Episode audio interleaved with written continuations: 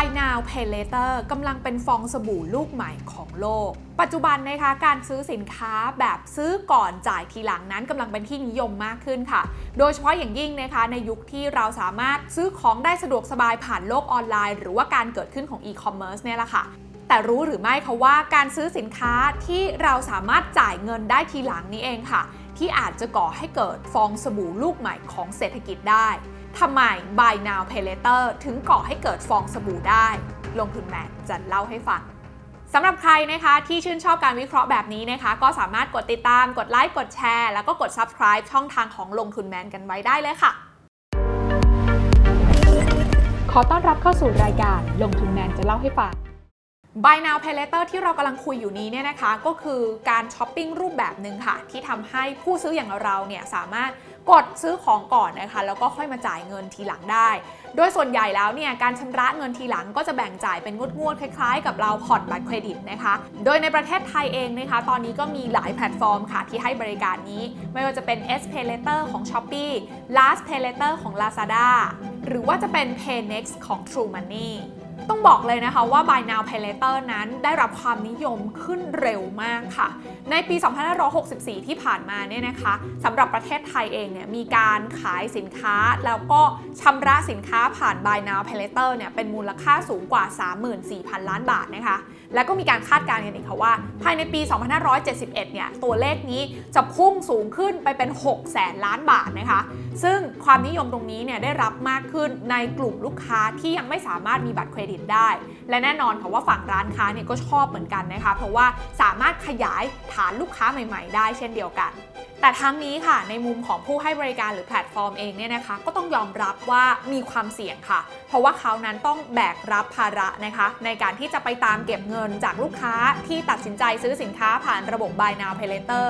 ซึ่งถ้าตอนนี้นะคะเรามาดูถึงสถานการณ์ของ Buy Now Pay Later ในปัจจุบันเนี่ยต้องบอกว่ากำลังเผชิญกับความท้าทายหลายด้านพร้อมๆกันนะคะด้านแรกเลยค่ะ รายได้เขาดูเหมือนจะเป็นทิศทางที่ปรับตัวลดลงนะคะ เพราะอะไรก็ต้องเข้าใจก่อนว่า Buy Now Pay Later นั้นมีโมเดล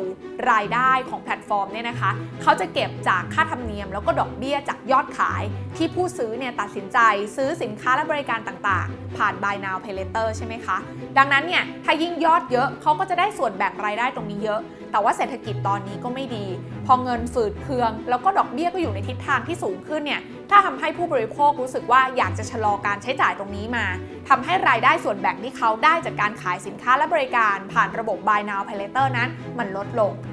ส่วนขาที่2นะคะความเสี่ยงจากการเบี้ยวหนี้ที่มีโอกาสเพิ่มขึ้นค่ะ ย้อนกลับไปทำความเข้าใจกันก่อนนะคะ ว่าผู้ใช้บริการ Buy Now Pay Later เนี่ยก็คือจะเป็นกลุ่มคนที่ไม่สามารถเข้าถึงสินเชื่อ หรือว่าบัตรเครดิตต่างๆ ได้ใช่ไหมคะแต่ว่าเงื่อนไขการใช้บริการซื้อก่อนจ่ายทีหลังเนี่ยมันน้อยกว่าค่ะเขาก็เลยมาอยู่ในช่องทางนี้ได้ ซึ่งแน่นอนนะคะว่าพฤติกรรมของคนกลุ่มนี้ก็จะมีวินัยทางการเงินค่อนข้างต่ำ มีผลสำรวจจาก Lending Tree นะคะออกมาเปิดเผยค่ะว่า 70%ของคนที่ใช้บริการ Buy Now Pay Later เนี่ยมักจะตัดสินใจซื้อสินค้าในจำนวนที่มากขึ้นกว่าปกติ และ 40 กว่าเปอร์เซ็นต์เลยนะคะ ที่ไม่สามารถชำระหนี้ได้ตรงตามเวลา จากข้อมูลทั้งหมดนี้นะคะก็น่าจะทำให้เราเนี่ยพอคาดเดาได้นะคะว่า หากเกิดวิกฤตเศรษฐกิจขึ้นมา คนกลุ่มนี้ก็น่าจะเป็นกลุ่มเสี่ยงที่ไม่สามารถชำระหนี้ได้ และอีกหนึ่งความท้าทายที่ตอนนี้แพลตฟอร์มกำลังเจอนะคะก็คือสถานการณ์ดอกเบี้ยที่เป็นขาขึ้นเนี่ยแหละค่ะ เพราะว่าแพลตฟอร์มอย่าลืมว่าเขาทำหน้าที่เป็นตัวกลางนะคะ ในการที่จะต้องหาเงินมาจ่ายให้กับร้านค้าก่อน ถึงแม้ว่าลูกค้าเนี่ยจะทำการผ่อนจ่ายทีหลังก็ตามนะคะ ในช่วงเวลาที่อัตราดอกเบี้ยนั้นเป็นขาขึ้นเรื่อย ๆ แบบนี้การออกไปกู้เงินข้างนอก เพื่อมาเติมสภาพคล่องนั้น อาจจะเป็นเรื่องที่ทำให้ค่าใช้จ่ายของแพลตฟอร์มนั้น มากขึ้นตามไปด้วย ดังนั้นนะคะสรุปง่ายๆค่ะว่าความท้าทาย 3 ประเด็นที่ Buy Now Pay Later กำลังเจออยู่ตอนนี้ และอาจจะทำให้เป็นสาเหตุสำคัญของฟองสบู่ลูกใหม่ในเศรษฐกิจได้ นั่นก็คือ 1. รายได้จากฝั่งของค่าธรรมเนียมและดอกเบี้ยของเขาลดลงนะคะ จากยอดขายที่ชะลอตัวลง 2. ความเสี่ยงที่จะเจอหนี้เสียที่เพิ่มขึ้นจากกลุ่มเปราะบาง และ 3 ก็คือค่าใช้จ่ายทางดอกเบี้ยที่เขาต้องไปกู้เงินข้างนอกมาเพิ่ม ก็อยู่ในทิศทางที่สูงขึ้นเช่นเดียวกัน อย่างไรก็ตามนะคะหน่วยงานภาครัฐต่างๆ ตอนนี้ก็เริ่มมาจับตามอง Buy Now Pay Later กันมากขึ้นแล้วนะคะ อย่างที่สหรัฐเองค่ะ หน่วยงานที่ชื่อว่า The Consumer Financial Protection Bureau หรือว่าหน่วยงานคุ้มครองผู้บริโภคด้านการเงินเนี่ยก็จะมีการประกาศมาตรการควบคุมดูแล Buy Now Pay Later ด้วย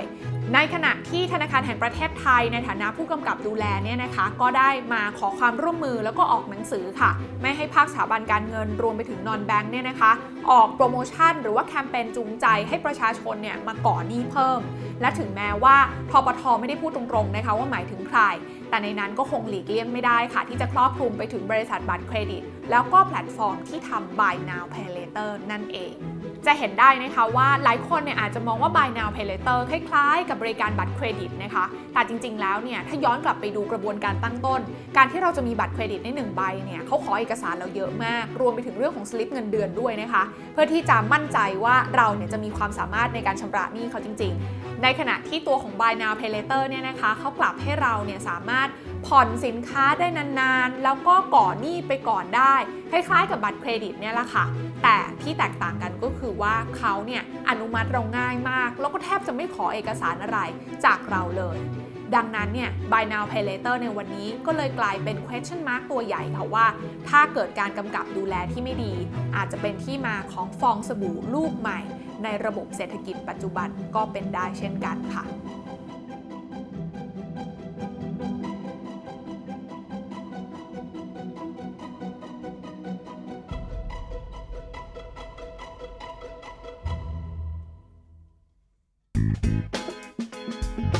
การลงทุนในความรู้ไม่มีความเสี่ยง ผู้ลงทุนควรกดติดตามลงทุนแมนได้ในทุกช่องทาง เริ่มจาก Subscribe และกดกระดิ่งช่อง YouTube ของลงทุนแมนไว้ ตอนนี้เลย